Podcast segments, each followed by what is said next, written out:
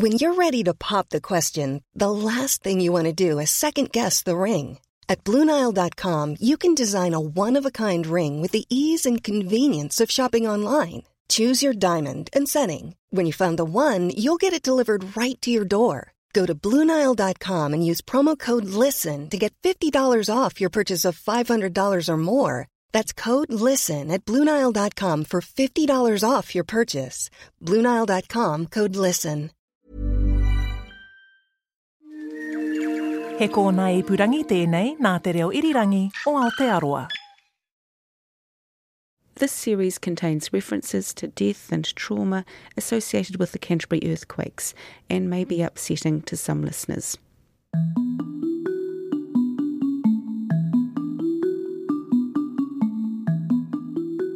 Well, I don't work Tuesdays, so I was at home, and um, my brother was staying. He was on holiday from Scotland, but he'd been out for a month or so. So I put the kids down for their lunchtime sleep, and he said, "Oh, look, I'll look after them. You go off for a run."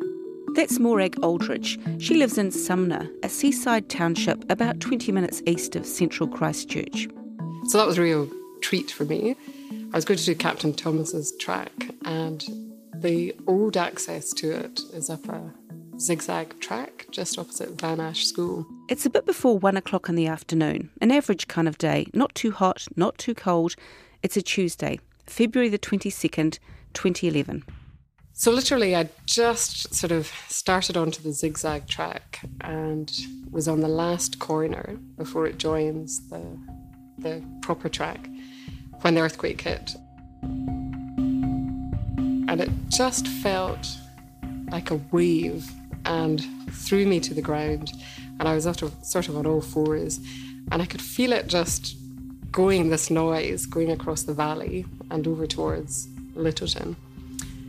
I thought, oh, God, that, uh, is that what an aftershock feels like when you're outside? Because I hadn't actually been outside during an earth, um, an aftershock. I thought, is that what it feels like when you're on on land?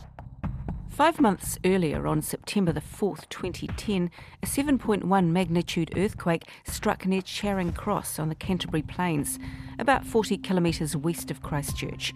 Luckily, it hit at 4:35 in the morning and no one was killed, but it marked the start of thousands of aftershocks. And I sort of got up and thought, do I keep on running? Or, I mean, at that point, I, I really thought it wasn't a big thing, you know. And then I just heard this massive crack above my head and this and a rumble and I couldn't see anything because I was still sort of in the in the bush. But in my mind there was no other question. You know, it was a rock fall and it was above me. And I had to get out.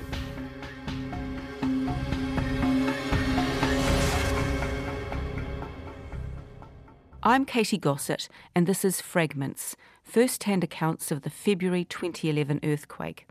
We've all got a story, those of us who were in Christchurch that day, and some of us have probably told our stories many times to our friends and family.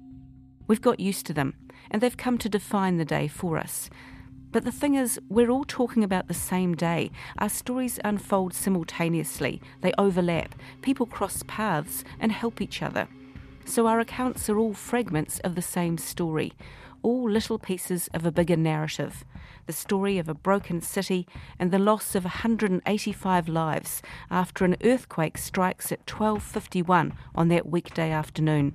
Its epicentre about 7 kilometres southeast of central Christchurch, under the city's Port Hills. These interviews, recorded just a few months after that devastating 6.3 magnitude quake, take us back to February the 22nd as witnesses, in their own words, relive the fear and tell us what they see, who they meet, and how they feel. My biggest fear was for my daughter because I knew she was in there in the old brick building. And I thought, please God, don't let there be a tsunami because there was nowhere to go to get away from it. February aftershock we were out on the hillside, he was, you know, oh, there's rocks calving and pointing in which direction for us to run to get away from them. I must admit, at that moment, I thought, I've just, I've run out of time, and I just felt I'm going to die. Episode 1 The Hills. Well, I had a call from my German friend who supplies fish to the superliner called the Europa. Now, that comes into Lyttelton one day, once a year, and offloads passengers for the day, and they go into Christchurch sightseeing. And he had quite a large order of fish and wanted me to help. Brent Fraser, probably better known to Christchurch people as a TV journalist. And then after we completed that, the captain yelled out, Would you like to come for lunch? I'd, I'd like to host you for lunch. And I thought, Well, that would be very nice because this was a ship basically of two levels of apartments, beautiful, and a lot of rich tycoons from Germany on it. And I thought, Well, i I've never been on a ship like that, so of course I'd like to go. But when I got on board, it was so luxurious. I said to the captain, Would you mind showing me around first? And he said, Sure. They had part of the Vienna choir there and they were rehearsing in different rooms. And it was just so palatial. And anyway, we opened the ballroom doors. And then with that, I swear the ship lifted about a metre up, down, up, down twice, and then just shuddered like hell. And some of the ceiling tiles were falling out, and a couple of chandeliers had come down. And he said, What was that? And I said, Well, I think it was an earthquake. And he said, No, don't be stupid. It can't be an earthquake. We're on the sea. And I said, Well, look outside the window. I could see it had ceiling to floor plate glass windows, and I could see the hills right round Lyttelton starting to peel away. And then when I walked over to the window, I saw the Timeball building starting to collapse. Up until 1934, the historic time ball had been used to signal the time to ships in the harbour. That technology then got replaced by radio signals, but at the time of the quake, it's thought to be one of only five working time ball stations in the world. So we watched that, and I said it was definitely an earthquake, and it was huge. And then, of course, that was followed by a lot of aftershocks. And of course, what we didn't realise at the time, we were very close to the epicentre, I think about three kilometres from it. And as it turns out, the sea floor has actually lifted by two metres in the inner harbour.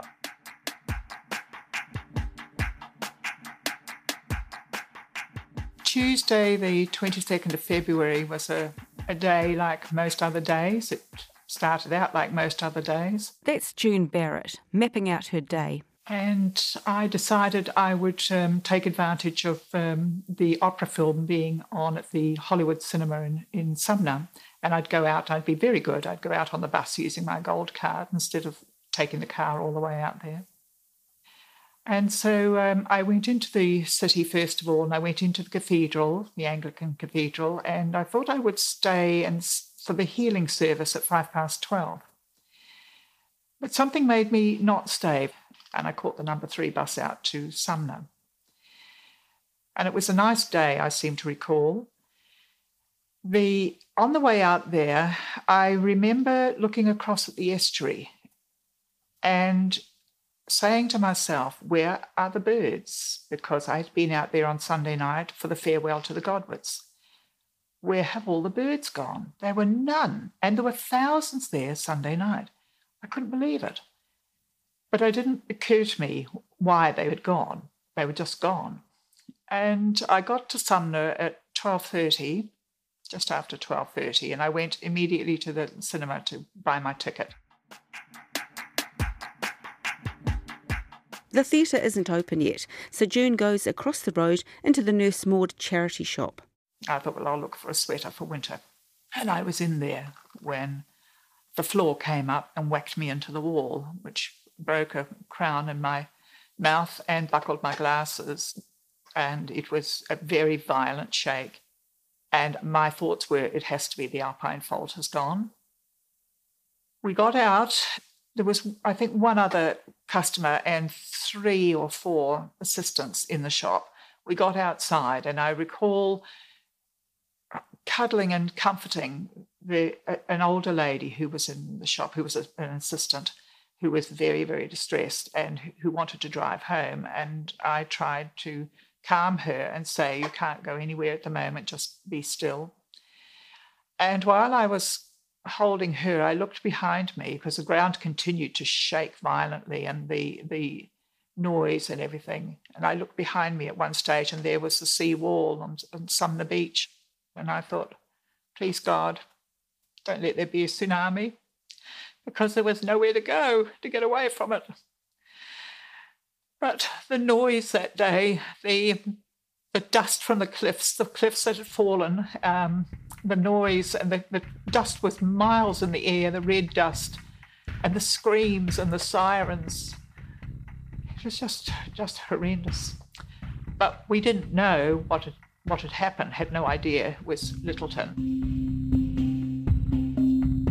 And up the back of Sumner, on the rim of the old Banks Peninsula volcano, rocks are also hurtling down the Captain Thomas track. And I I thought, well, I can't run ahead because that's going uphill towards noise, so I have to run back. And Morag Aldridge is making a split second, possibly life changing decision about her next move. So I just absolutely bolted and started heading. And I got round one corner, was heading towards the next. And it was strange because I was absolutely unaware of anything except escape. You know, I just thought I could feel it right there, and I just thought, oh, I have to get out. So I wasn't aware of any anything going on anywhere else in, in, around me. So I got round the one corner, headed towards the next, and then I don't know what it was, but I could tell I'd just run out of time. I could tell I, it was right there, and I think it was noise. Um, I think probably some rocks went past, and you know, I vibrations, whatever it was, all my senses told me that was it. I must admit, at that moment, I thought, that's it. I've just, I've run out of time, and I just felt I'm gonna die. I just thought that was the end. I didn't, I, I didn't feel scared. I just felt really sad about the kids and that I just put them down and you know it hadn't been any you know it was just felt like but I haven't I haven't had enough time with them and so I knew I didn't I knew I didn't have time to run I knew if I stayed still I was a goner and then the only thing I sort of saw was that where I was the corner was cut away into the hillside a bit so it was probably about a meter high and I don't know how I made the decision, but I just found myself curled up in a ball, just hand over my head, curled up into the side. And then next second, there was just this just noise, stuff coming over my head and all around me. And I could feel things sort of hitting the hillside and pushing me off and, you know, dust flying up into my face. And then that probably lasted about five seconds, and then this tree fell on me, and there's sort of branches scratching my face, and I, I mean, I was just totally hyperventilating and just, and yeah, I was totally braced for the impact. I just thought, when's the, when's the big rock coming?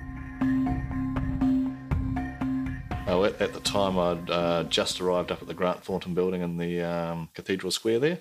So I'd got up there at about 12.49, just come up in the lifts. This is Mark Forster, General Manager of the Christchurch Gondola.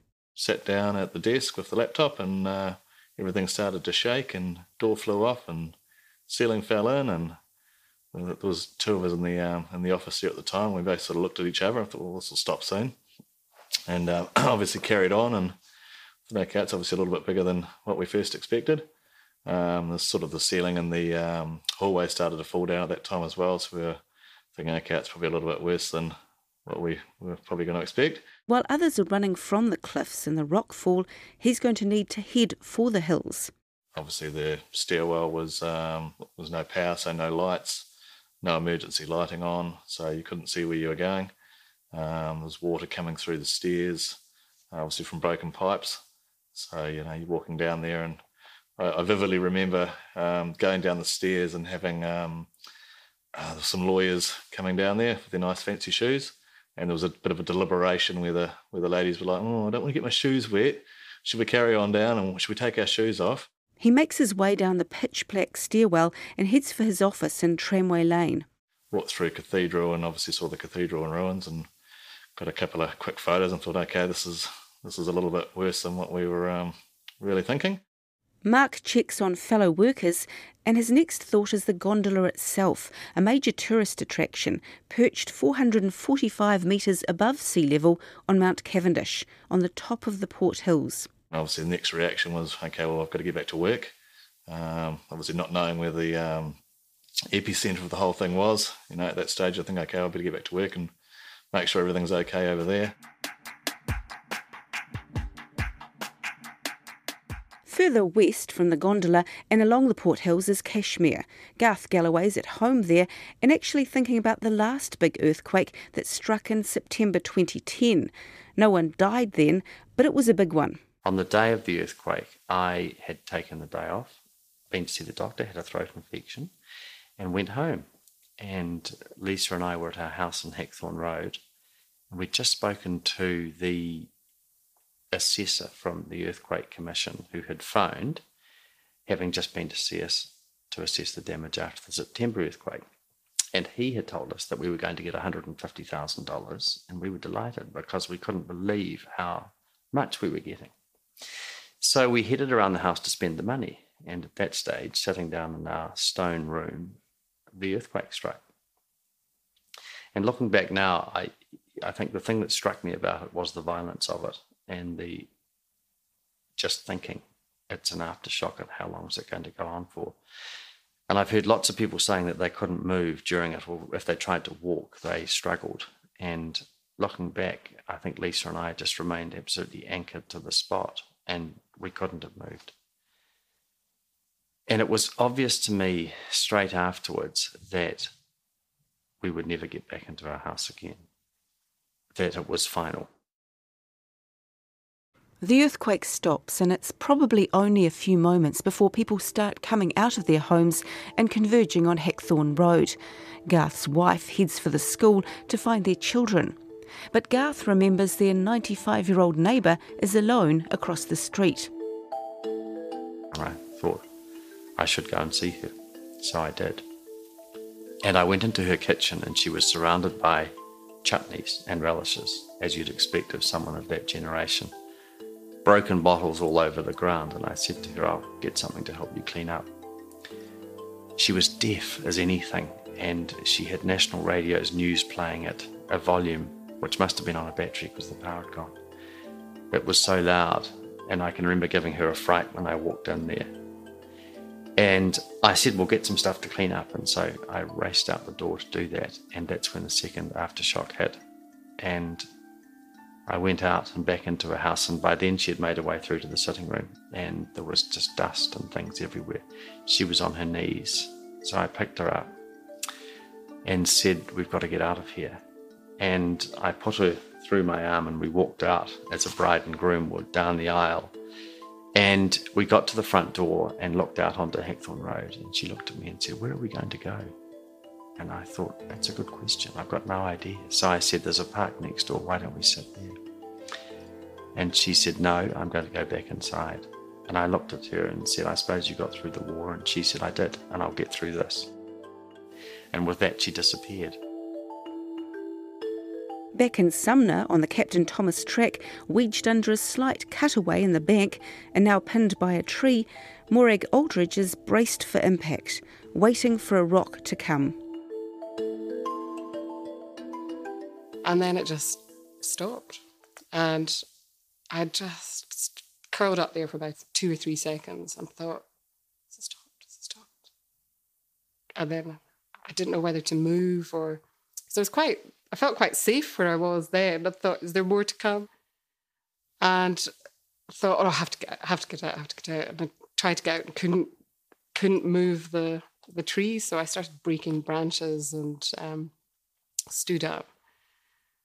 And I just looked around and there was just on either side, just probably about six or seven meters wide, just rocks, branches, bushes flattened, um, just debris everywhere. And I, I thought, oh, you know, just got to get out of here. So I just ran down the slope. I mean, and it's funny, I went back, you know, probably about a month later and had a wee look around where it was. And, you know, I was on my hands and knees because it was so steep. But then I just ran straight down, you know, just jumping down.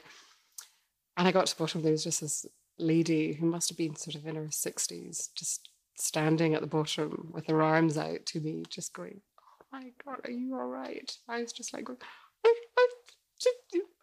totally speechless. And she just gave me this massive hug.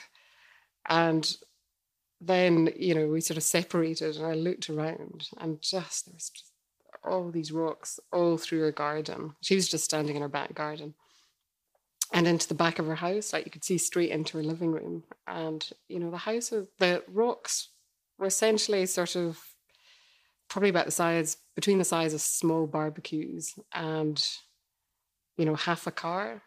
Absolutely massive, just everywhere. And I sort of was like, oh my God, are you all right? Look at your house. Oh my God, you know, is there someone with you? And she said, no, but, you know, my son will come, my son will come. So Morag heads off, running to get back to her children, relieved to have escaped, but unaware of what's unfolding in the city.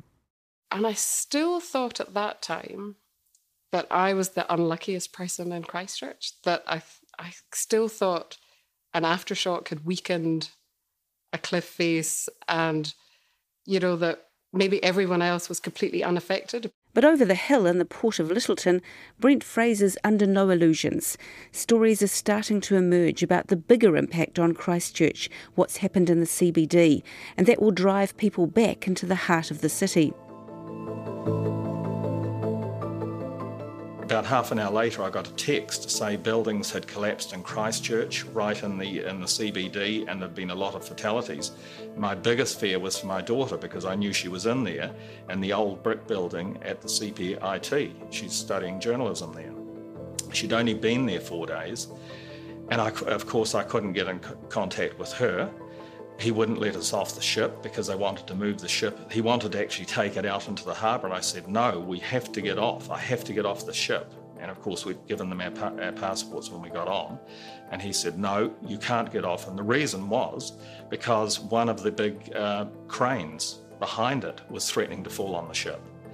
So he reluctantly agreed just to move the ship 90 metres down the wharf, which was great, but we were still there for two hours. And by then, Channel 9 in Australia, whom I work for, they were able to contact me, but I couldn't contact anybody. And they want I was doing live crosses into Australia, and I was breaking down and crying. Actually, it's it's affecting me a bit now, just thinking back, and not knowing about Leela. That really upset me.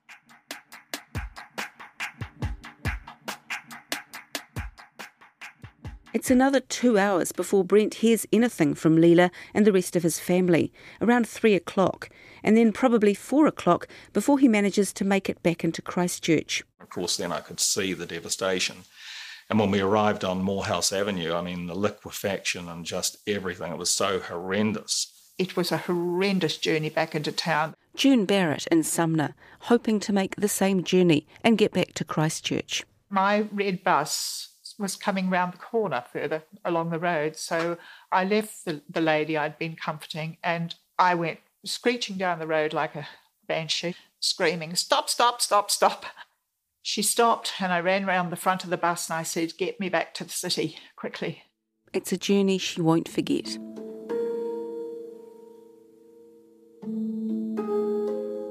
The roads were cracked, broken, drains were spewing, sewers were spewing.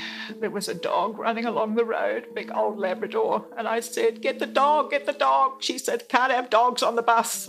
And I knew that you couldn't, but it was it was surreal, the whole thing. And there was a lot of um, liquefaction everywhere the ground continued to shake and the bus bus continued to shake violently. Um, and by this time, traffic was quite nose to tail, people trying to get back into town. And uh, we were diverted off the Sumner Road before the ferry Ferrymead Bridge because the bridge was broken, and we went round to the Port Hills Road. And uh, she had been asking me to, could she stop the bus? Could she stop the bus? And I said, no, don't stop, don't stop, keep going. The clip, the boulders are falling. When we got around um, on Port Hills Road, she said, could she ask me, could she stop? And I said, just a minute. I had a look. I'd even moved to the right hand side of the bus so that if a boulder did fall and hit the bus, it would take that side, not my side and we were going to go under a train bridge at one stage, and the train was stationary above it. And of course, the ground was still moving violently. And I said, Stop, stop, stop, stop. I said, Don't go under the train bridge. I said, Wait, wait till the traffic's gone, and then put your foot down and go. So it was a screaming to and fro. She was screaming, I was screaming at her, and she was screaming at everything because she was very, very distressed but I was trying to keep her going to get back into town.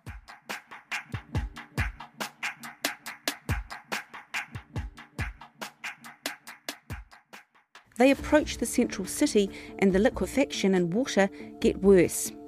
And I remember saying to the driver, please don't go through the liquefaction. It might be a crater underneath and you'll go nose in.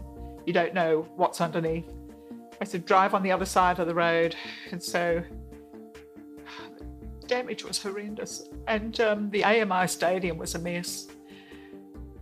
So I got off the bus that was as far as she was allowed to take me at the corner of Fitzgerald and Moorhouse, And I uh, tried to cross the road, and I remember in the middle of Moorhouse Avenue hugging the, the lamppost as another quake hit to stop myself being flung to the ground. And I walked up Fitzgerald a little way and along Ferry Road and then back down Barbados Street to look at the basilica. And I just stood there and cried. Such a mess, such a beautiful, beautiful building.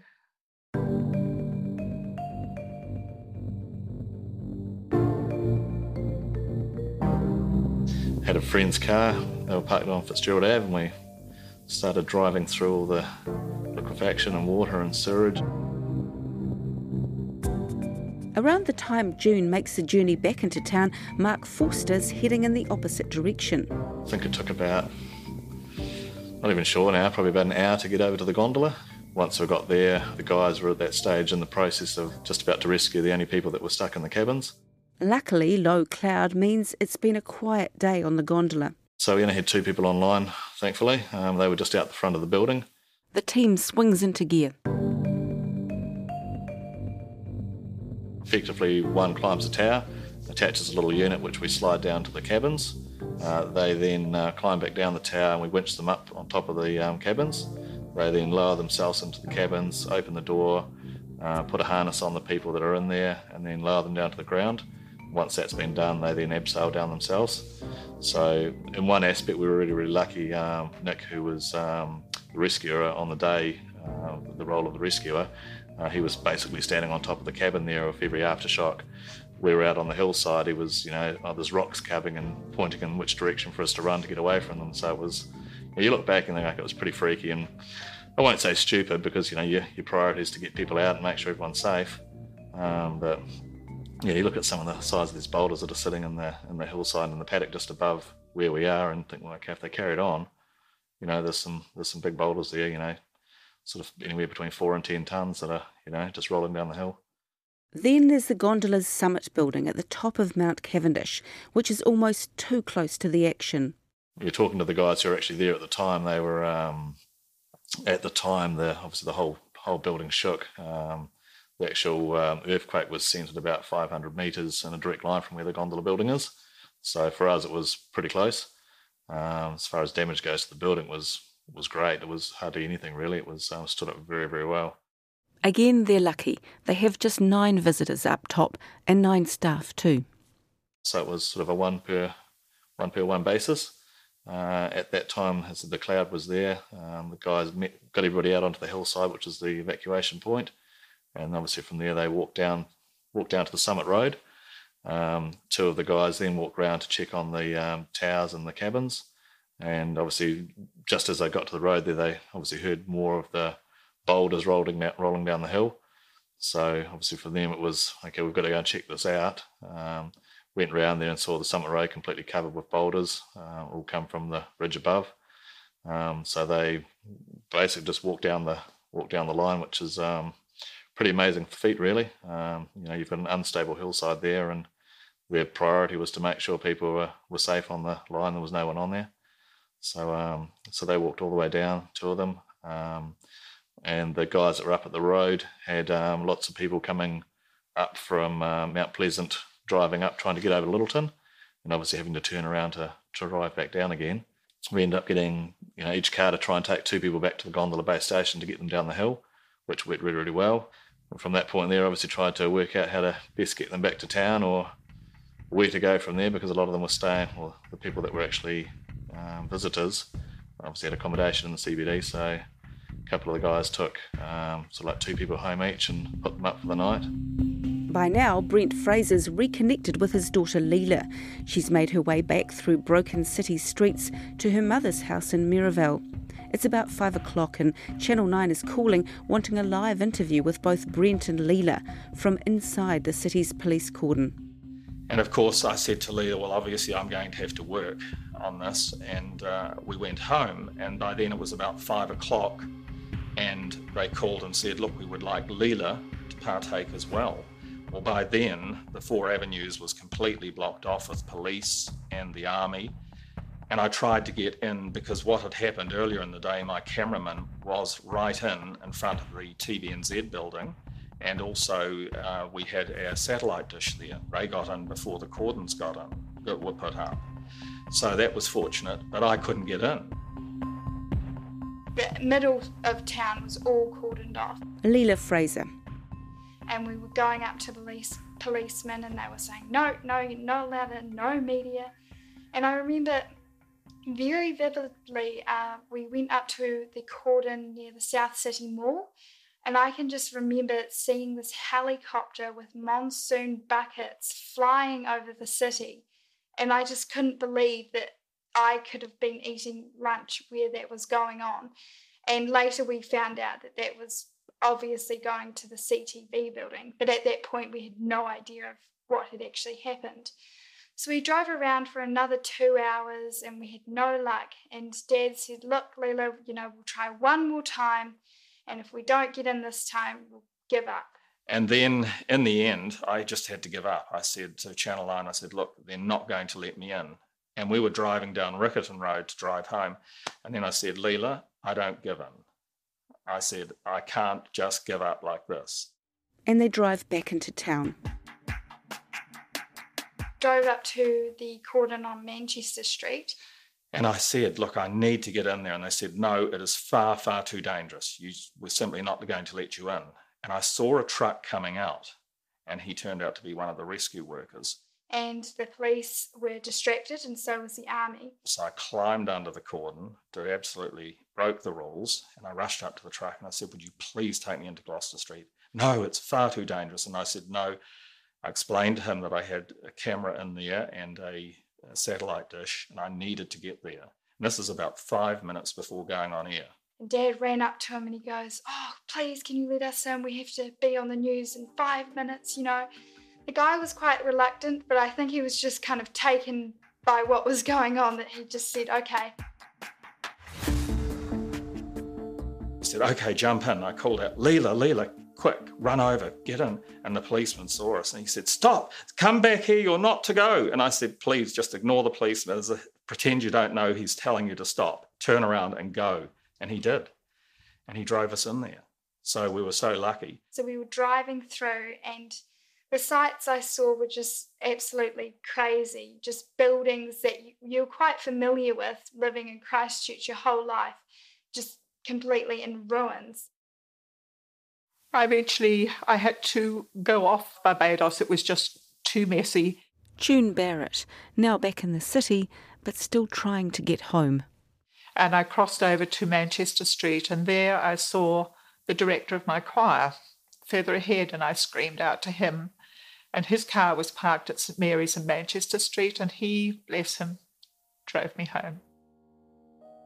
It was a slow journey, but uh, the presbytery at Manchester Street had collapsed in on south, but everywhere there was damage and devastation.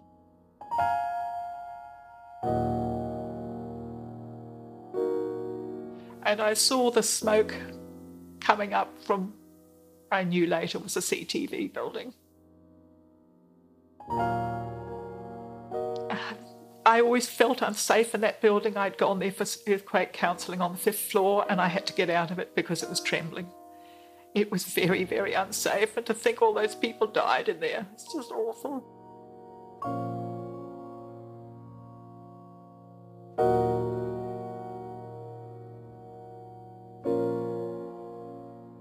Arrived to where all the media was set up, which was in a car park opposite the TVNZ building. Leela Fraser. And I was quite familiar with that area because my dad used to work there. And there was a brick building which he used to work in, it was his office. And that was just completely destroyed, bricks just everywhere. Uh, we even saw a van that had been crushed by these bricks, and it was just absolutely horrific. And one of my biggest fears was that this TVNZ building, which we were opposite to, had huge cracks down it. And I was sort of thinking, well, the likelihood of an aftershock will be pretty high. What's the chances that that could actually fall on top of us? Three minutes before we're due to go on air, I phoned my boss in Australia and he said, Oh, Brent, Brent, look, we're, we're panicking. We haven't got anyone yet. I said, Well, you've got me. I've I arrived. I'm here. What? And he was so excited. And then a minute before we were due to go on air, they said, We'll get you to do your live cross first and then interview your daughter. And then Leela started freaking out. She said, Dad, I can't do it. And I said, Leela, if you want to do this as a career, here's your chance. It's a golden opportunity. I said, talk from the heart and you'll be fine. And she was. She was word perfect, basically. Dad and I were on the news, and Dad interviewed me live about my earthquake story. And then we did another pre record. Dad went on to do a few more items, but I had to wait, and it started raining. And I just remember thinking, like, I was actually so taken back by what I was experiencing. It all seemed so surreal. We ended up in there until about 10, 30, 11 o'clock at night. And as you know, it rained like hell. It was freezing cold. And it was baptism by fire for Leela. And that's, that's my story. It's one of many that unfold in Christchurch that day, but they all have slightly different endings. June Barrett is finally home, reflecting on a devastating day, but one where people showed themselves at their best. One of the overriding memories of that day was the kindness of strangers, the hugs.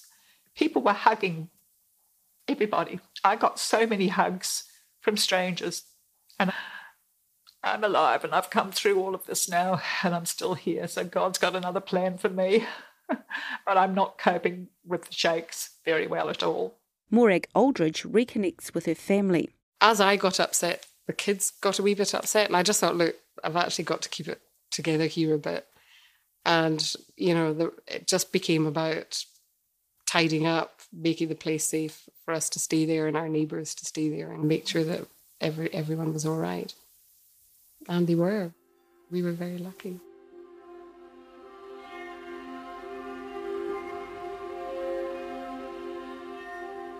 10 years on, what do you do with that luck? How does the experience change the way you live? We've gone back to some of our interviewees to find out what's happened for them since that unforgettable day a decade ago.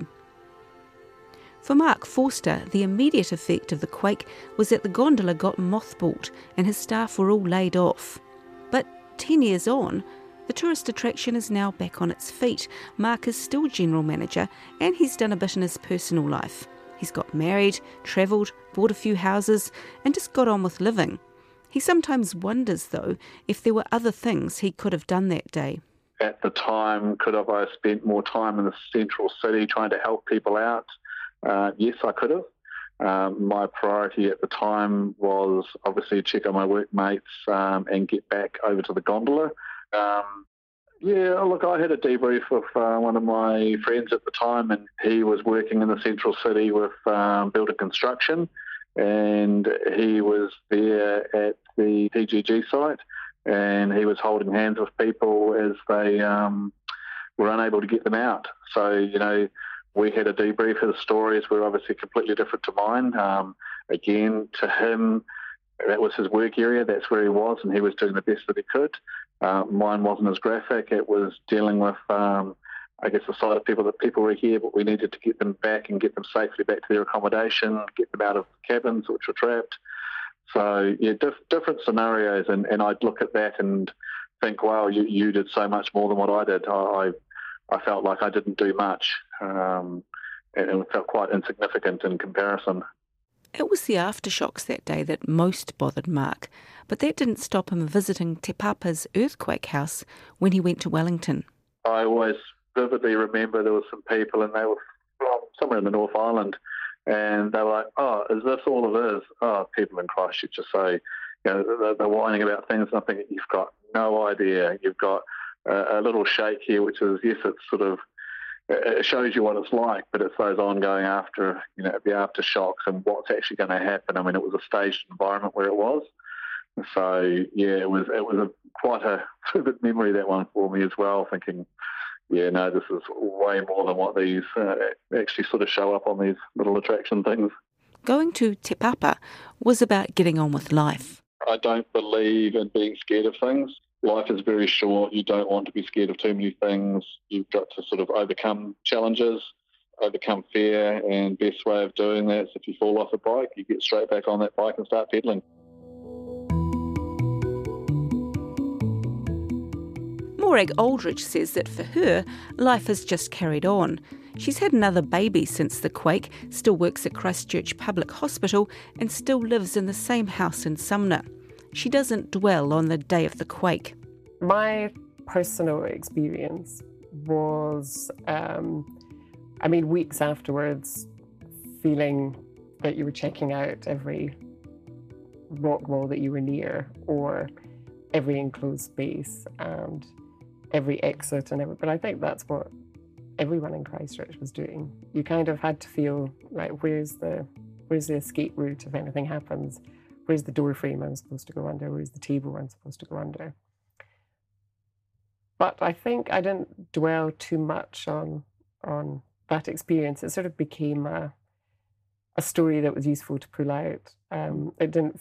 I didn't feel, you know, a few months afterwards that it was having any negative impact. When I started doing the odd walk or run up there again, I started feeling, oh, is this is this wise? But that that soon left. Her strongest memory of the day actually has nothing to do with her near death experience.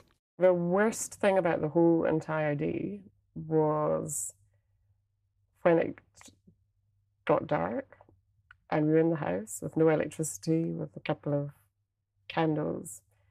Our, we'd taken in a family from up the hill whose house had just completely disintegrated.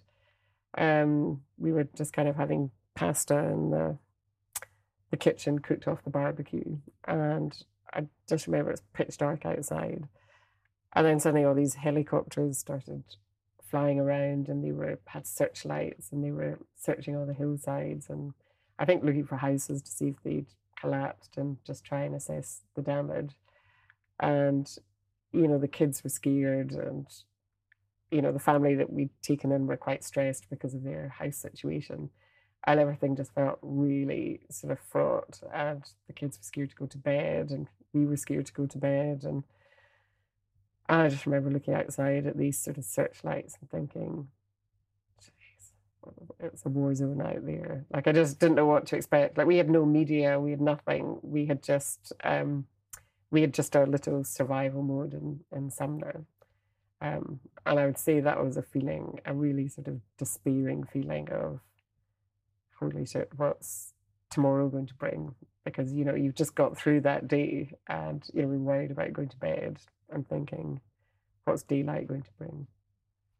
What's the damage going to look like? The sense of community in her neighbourhood has grown. We have a get together, a street get together every sort of three or four months and pop round to someone's house for a coffee morning and you know we have a whatsapp group that just sort of keeps an eye on what's going on and passes on any information and um, i know all my neighbors um, you know it's just it's a nice feeling that i don't think i would ever have had in the uk you know, that feeling of feeling quite connected to everyone in the street and knowing who everyone is. We just moved into our house three weeks before the earthquake. So, um, in fact, when our neighbour ran round to check on us, it was the first time I'd met her. So.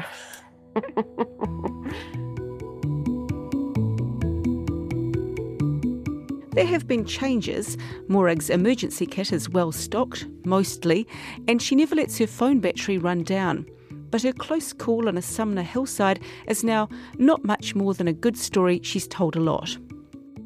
A friend of mine said, "Oh, it becomes your trauma narrative," and it just. I mean, I haven't, I haven't told that story for many years now, but um, yeah, I don't I don't tell it any differently to how I tell, tell the interview. it's almost word for word. But she can still remember the sadness she felt at the idea of not seeing her children again. I mean, I do remember that as the overwhelming,